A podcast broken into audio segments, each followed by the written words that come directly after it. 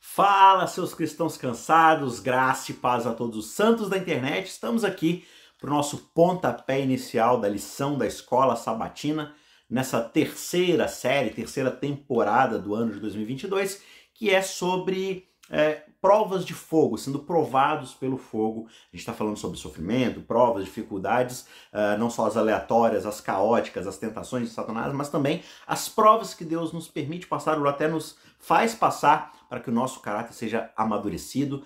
E o trimestre vem utilizando essa figura de, de imagem, né? essa, essa imagem de um fogo purificador que purifica o ouro e remove toda impureza, né? E a gente está vendo como o cristão deve então é, se portar através de toda dor, através de todo sofrimento. E hoje a gente chega na lição de número 8, que se chama Vendo o Invisível. Então essa semana a gente vai explorar a ideia de ver, né, de poder ver, enxergar o Senhor, mesmo diante de tantos desafios e provas e dificuldades na nossa vida. Quando parece que ele não está lá a gente precisa aprender a enxergá-lo mesmo nos momentos mais difíceis da nossa vida, porque isso nos dá esperança, nos dá certeza, nos dá firmeza de podermos chegar do outro lado purificados, limpos, enfim, é, com o caráter que Deus quer colocar em nós. Sermos restaurados, a linguagem famosa que Paulo usa, restaurados à imagem do seu filho. Tá certo? Os três pontos que a gente vai abordar no pontapé dessa semana, talvez ali os três pontos que eu acho mais interessantes de levantar na lição, mas você vai fazer seu próprio estudo, são, primeiro, Deus sempre é fiel, independente de qualquer coisa. Segundo, Deus sempre responde corretamente, mesmo quando eu acho que essa não seria a melhor resposta, não seria a melhor solução para o que eu estou pedindo. Deus sempre responde corretamente. E terceiro, Deus é por nós, não contra nós. Deus sempre é por nós, ele sempre está trabalhando a nosso favor, por mais que às vezes pareça que ele está indo contra você. A promessa bíblica é Deus é sempre por nós. Então a gente vai abordar esses três pontos um pouquinho mais detalhadamente, baseado-se no verso principal aqui, que é o verso chave para a lição dessa semana, que é: Pela fé Moisés abandonou o Egito, não ficando amedrontado com a ira do rei, pois permaneceu firme como quem vê aquele que é invisível. Hebreus 11, verso 27. Então nós precisamos, como Moisés, pela fé, enxergar aquele que é invisível. Antes da gente ir para o pontapé aqui, para o destrinchamento desses três pontos, eu quero encarecidamente pedir a você que nos ajude, é, que você faça da sua missão pessoal, se você gosta do canal, se você gosta do nosso resumo da lição, que você ajude a gente curtindo, descendo do seu joinha, compartilhando esse vídeo com outras pessoas, se inscrevendo no canal, porque assim, infelizmente o YouTube é um ambiente assim bem desfavorável para a produção de conteúdo cristão. Né? Você já tem que competir com muita diversão, com muito entretenimento, com coisas que não são necessariamente edificantes, né? Enfim, é, é o natural do ser humano. A gente busca coisas mais de entretenimento. E, além do mais, os algoritmos e toda a mecânica do, do YouTube não, não privilegia canais menores, canais pequenos como o Cristãos Cansados, né? E a gente sempre tenta aqui, assim, apesar da, da baixa audiência, sempre tenta trazer alguma coisa de qualidade, alguma coisa a mais, que agregue e tudo mais. Mas infelizmente é difícil bater né, essas coisas. Não que a gente trabalhe pelos números em si, mas a questão é que a gente não consegue cumprir o propósito do canal, que é levar o material para outras pessoas. E assim, a lição da Escola Sabatina, que já chegou a bater 3.500, quase 4 mil, embora essa não seja a nossa média, nossa média estava na casa dos 1.800 uh, ah, espectadores, 2.000 ali e tudo mais. Começou a cair, caiu para os 1.200, 800, e agora quando a gente consegue passar de 350, 400, assim, é uma vitória, sabe? E assim, a lição dá muito trabalho, tem que estudar, preparar, fazer os tópicos, preparar o material e tudo mais. Uh, e a semana é corrida, aquela coisa toda, tanto que uma outra hora acaba atrasando, a gente já tem a meditação também. E assim, eu prefiro pessoalmente produzir materiais de, de estudo, de curso, né, que não seja a lição, porque a lição já tem muita gente preparando.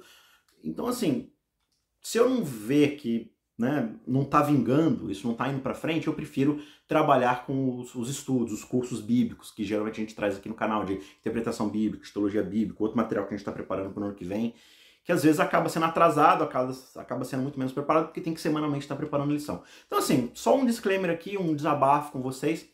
Se continuar nessa toada, eu ver que os vídeos da lição não estão indo para frente, eu talvez eu não dê continuidade a eles, pelo menos não nesse formato mais detalhado, né? Talvez uma coisa bem curtinha ali no início da semana, só para dar um pontapé mesmo ali, coisa de 5, 6 minutos, mas não sei se eu vou preparar essa coisa mais ampla e mais bem detalhada, como é o material que eu sempre posto em PDF para você poder baixar e tudo mais, tá certo? Então, ajude a gente aí, vamos tentar dar um up aí no vídeo, tente compartilhar, deixa o seu joinha, por favor, que não custa nada e tudo mais. Vamos tentar dar uma levantada. Se não der, se a coisa não vingar daqui pro final do ano, talvez pro ano que vem a gente não renove pelo menos a lição. Eu vou correr atrás de preparar outros conteúdos, atrás de preparar outras coisas, tá bom? Se você acabou de chegar aqui no canal e teve que lidar com essa ladainha, com essa reclamação, eu peço desculpas, mas é mais assim pra galera que já vem acompanhando, que já vem ajudando a gente.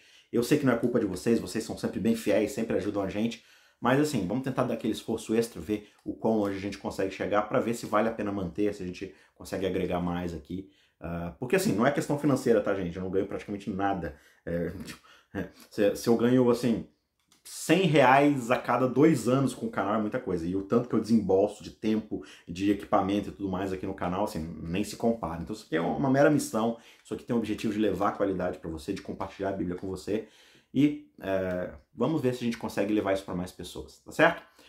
Já tomei muito tempo de vocês, eu peço desculpas mais uma vez, é, mas vamos pro, pro conteúdo aqui. Então, o primeiro tópico é: Deus sempre é fiel. Esse é o primeiro ponto que a gente vê sábado, domingo, quinta-feira. E por que, que é importante a gente frisar isso? Primeiro, porque a gente tem a tendência de duvidar da bondade de Deus quando ele não faz aquilo que a gente acha melhor. Né? A lição destaca isso. Se Deus não está fazendo exatamente aquilo que a gente esperava que ele fizesse, do jeito que a gente traçou, se ele não está seguindo exatamente os planos que nós traçamos na nossa vida, com todo conforto, com toda, né, toda a, a, aquela meticulosidade no planejamento que a gente intentava, ah, então Deus não trabalhou por nós, então Deus não está aqui, Deus não agiu no meu melhor interesse. Só que a gente precisa lembrar que tudo que Deus faz é para o nosso bem. Salmo 84, verso 11 fala isso, né? Porque o Senhor Deus é só o escudo, o Senhor dá graça e glória. Ele não recusa nenhum bem àqueles que andam retamente. Toda dádiva, todo dom perfeito vem do Pai das luzes, Tiago vai dizer. Então veja, Deus nos escolheu. Ele nos trouxe para si.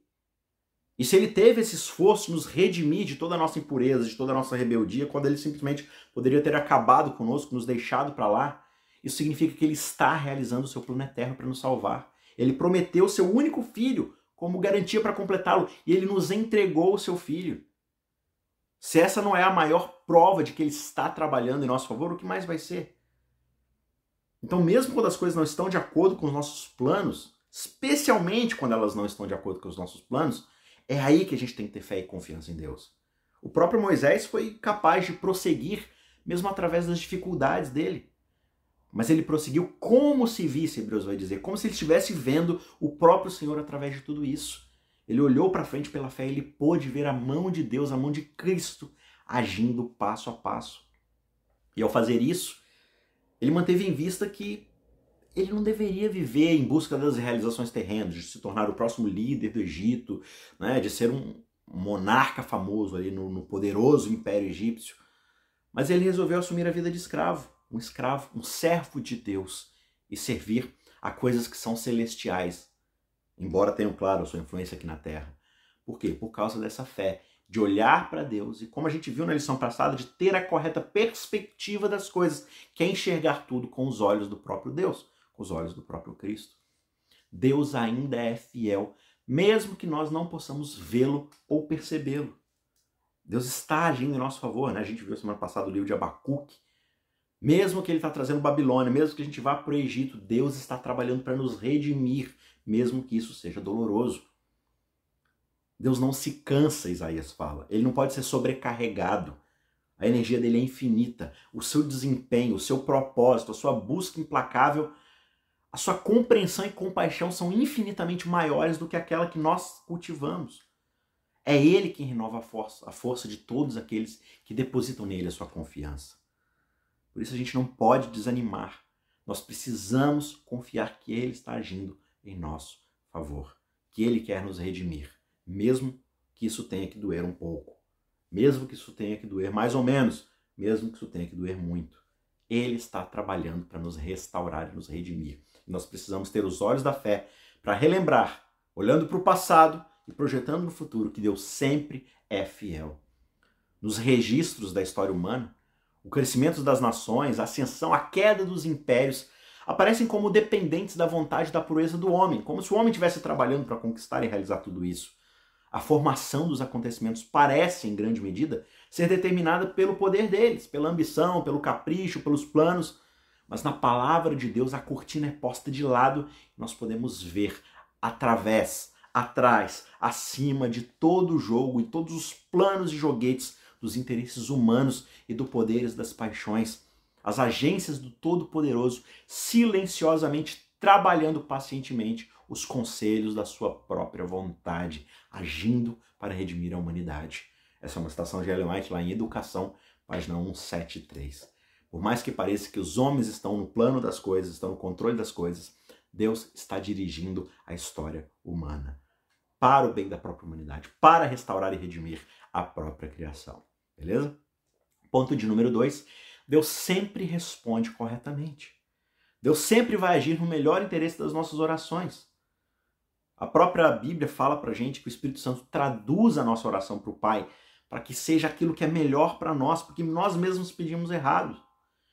Muitas pessoas ficam desanimadas porque nem sempre conseguem, ou quase nunca talvez, conseguem o que pedem quando oram. Só que isso não significa que as nossas orações ficaram sem resposta, e é isso que a gente precisa entender.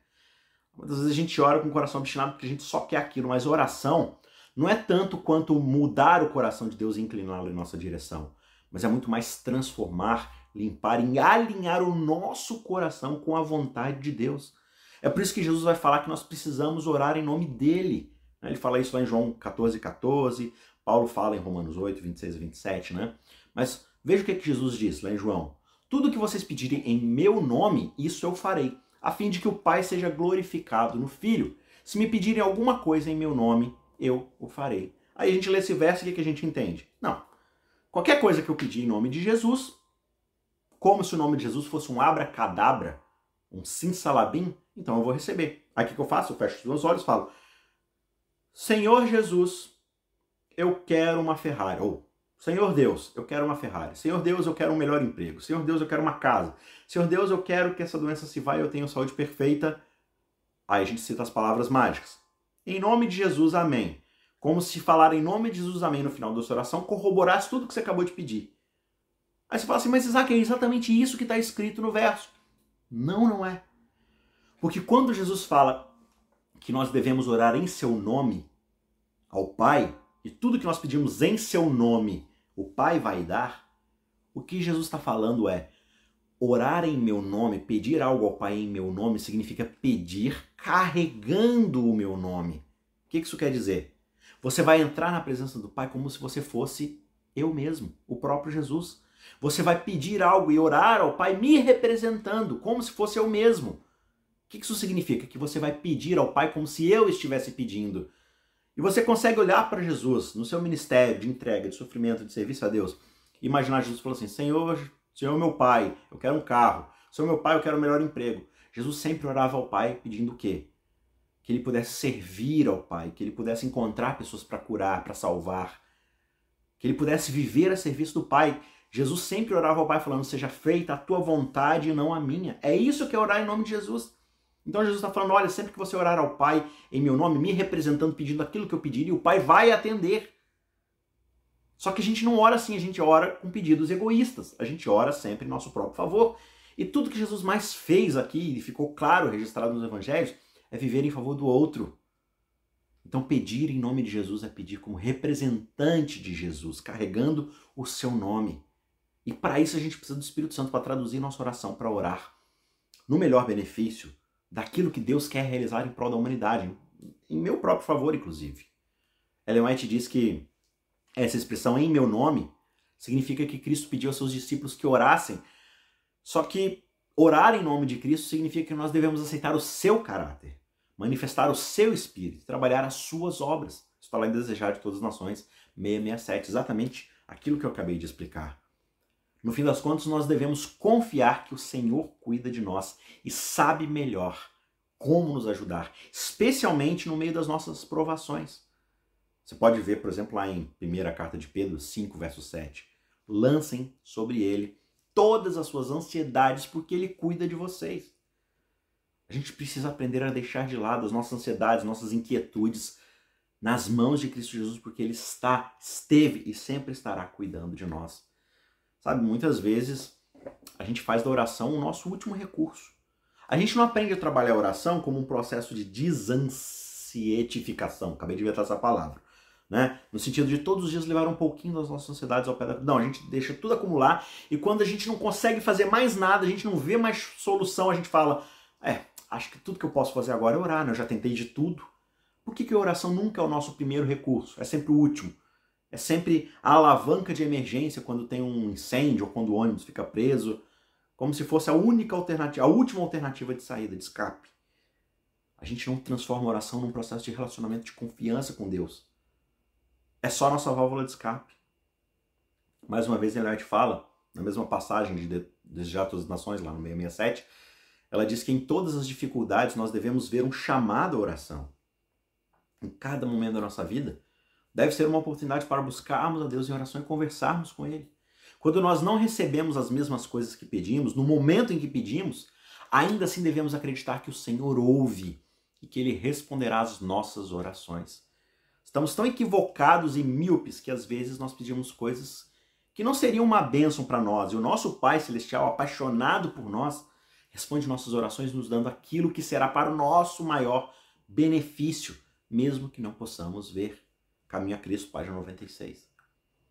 Uma razão para a gente se agarrar aos nossos problemas é que nós achamos que podemos resolvê-lo melhor do que Deus.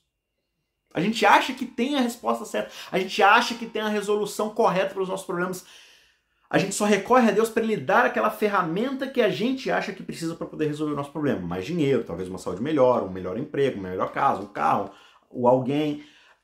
Deus ele é só uma ferramenta para me dar aquilo que eu preciso para resolver o meu problema. Mas eu não acho que Deus é ele mesmo a resolução do meu problema quando ele resolve agir de uma forma que eu não calculei. Isso é arrogância e por isso a gente fica ansioso. Porque a gente não é humilde o suficiente para lançar sobre ele as nossas ansiedades. Para pegar o jugo dele, que é suave, porque ele é manso e humilde de coração. Porque ele nos dá o verdadeiro descanso. Então nós precisamos aprender a confiar nele, mesmo quando todas as provas parecem apontar em outra direção. E finalmente, o terceiro ponto da nossa reflexão dessa semana é que Deus é por nós e não contra nós. Isso é uma verdade bíblica. Você olha para os apóstolos, eles estavam lá, sobrecarregados, andando para cima e para baixo, seguindo a missão do discipulado para que os crentes pudessem compreender exatamente as riquezas da glória da herança de Deus para eles. Paulo fala isso lá em Efésios no capítulo 1, versos 15 a 23. Toda essa riqueza da glória preparada para vocês. É por isso que a gente corre, a gente sangra, a gente passa frio, fome, sede, a gente vai para cima e para baixo para que vocês possam compreender isso. Por isso também eu, Paulo diz, tendo ouvido a respeito da fé que vocês têm no Senhor Jesus e do amor para com todos os santos, eu não canso e não paro de dar graças por todos vocês, mencionando vocês nas minhas orações eu peço ao Deus de nosso Senhor Jesus Cristo, o Pai da glória, que conceda a vocês espírito de sabedoria e de revelação no pleno conhecimento dele. Peço que ele ilumine os olhos do coração de vocês, para que saibam qual é a esperança da vocação de vocês, qual é a riqueza da glória da sua herança nos santos e qual é a suprema grandeza do seu poder sobre nós, os que cremos, segundo a eficácia da força do seu poder. Ele exerceu esse poder em Cristo, ressuscitando dentre os mortos e fazendo sentar à sua direita nas regiões celestiais, acima de todo principado, toda potestade, poder, domínio e de todo nome que se possa mencionar, não só no presente século, mas também no século vindouro. E ele sujeitou todas as coisas debaixo dos pés de Cristo, e para ser o cabeça sobre todas as coisas, ele o deu à igreja, a qual é o seu corpo, a plenitude daquele que a tudo enche em todas as coisas. Olha que maravilhoso! Mais do que qualquer ferramenta humana, mais do que qualquer resposta, qualquer solução que a gente venha a desempenhar na nossa mente, Deus nos deu o seu Filho. Ele resolve fundamentalmente e definitivamente o nosso problema, mas o que a gente precisa é o que Paulo fala no verso 18. Nós precisamos que Ele ilumine os olhos do nosso coração para podermos enxergar que Cristo está trabalhando por nós acima de tudo de que uma dificuldade na nossa vida faz parte do plano dele de nos redimir, de que ele vai nos ajudar a chegar do outro lado purificados, limpos, aptos a vivermos assim como ele vive. A sermos de fato dignos de portar o seu nome sobre nós, para que quando possamos conversar com o Pai, será em nome de Jesus. Para isso a gente precisa do Espírito, do Consolador, para iluminar os olhos do nosso coração, para assim como Moisés, vermos aquilo que está diante de nós, mas que por causa da nossa humanidade, do nosso egoísmo, da nossa ansiedade, a gente não pode ver, que é a própria pessoa de Cristo indo à nossa frente, marcando os passos da nossa jornada e carregando a gente no colo quando for necessário. Você precisa ser alguém com os olhos iluminados no coração para poder enxergar o invisível, enxergar Jesus Cristo. Cristo não deseja nada mais do que resgatar a sua herança do domínio das mãos de Satanás. Ele quer pegar de volta o que é dele. Só que antes da gente ser libertados do poder de Satanás, pelo menos externamente, nós devemos ser libertados do nosso da nossa queda interior, do poder interior da tentação de Satanás que foi um dia instalado no coração humano. E para isso o Senhor vai permitir provações para que a gente possa ser purificado desses desejos terrenos, dessa nossa mania de tentar resolver tudo por conta própria, do nosso egoísmo cabal, intrínseco, desses traços severos e anticristãos, anticristos de caráter, opostos a Cristo. O que é ser anticristo? É ser o chifrudo lá que vomita sangue e roda a cabeça. Não, ser um anticristo de caráter é justamente fazer o contrário do que era o caráter de Cristo caráter de Cristo era o quê? Seja feita a tua vontade, não a minha. Pai, se possível, mim esse cálice, mas não seja feita a minha vontade, seja a sua. Minha vontade, minha comida e minha bebida fazer a vontade do meu Pai. Tudo eu faço o que o meu Pai me mandou fazer. Nada faço por mim mesmo. Esse é o caráter de Cristo. Se submeter completamente à vontade do Pai e ir até onde for necessário para realizar o seu plano de salvação.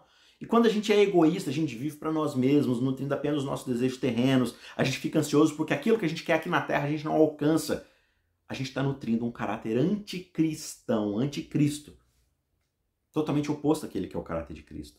E por isso ele permite que as águas profundas da aflição às vezes passem sobre as nossas almas, justamente para a gente poder conhecê-lo e aprender a depender dele, de Jesus Cristo, a quem o Pai nos enviou, a fim de que nós possamos ter desejos profundos e sermos purificados dessa impureza, dessa lama, e possamos sair dessa prova mais puros, mais santos, mais felizes, Muitas vezes a gente entra na fornalha da prova com nossas almas obscurecidas pelo egoísmo, pelo orgulho, pela cobiça.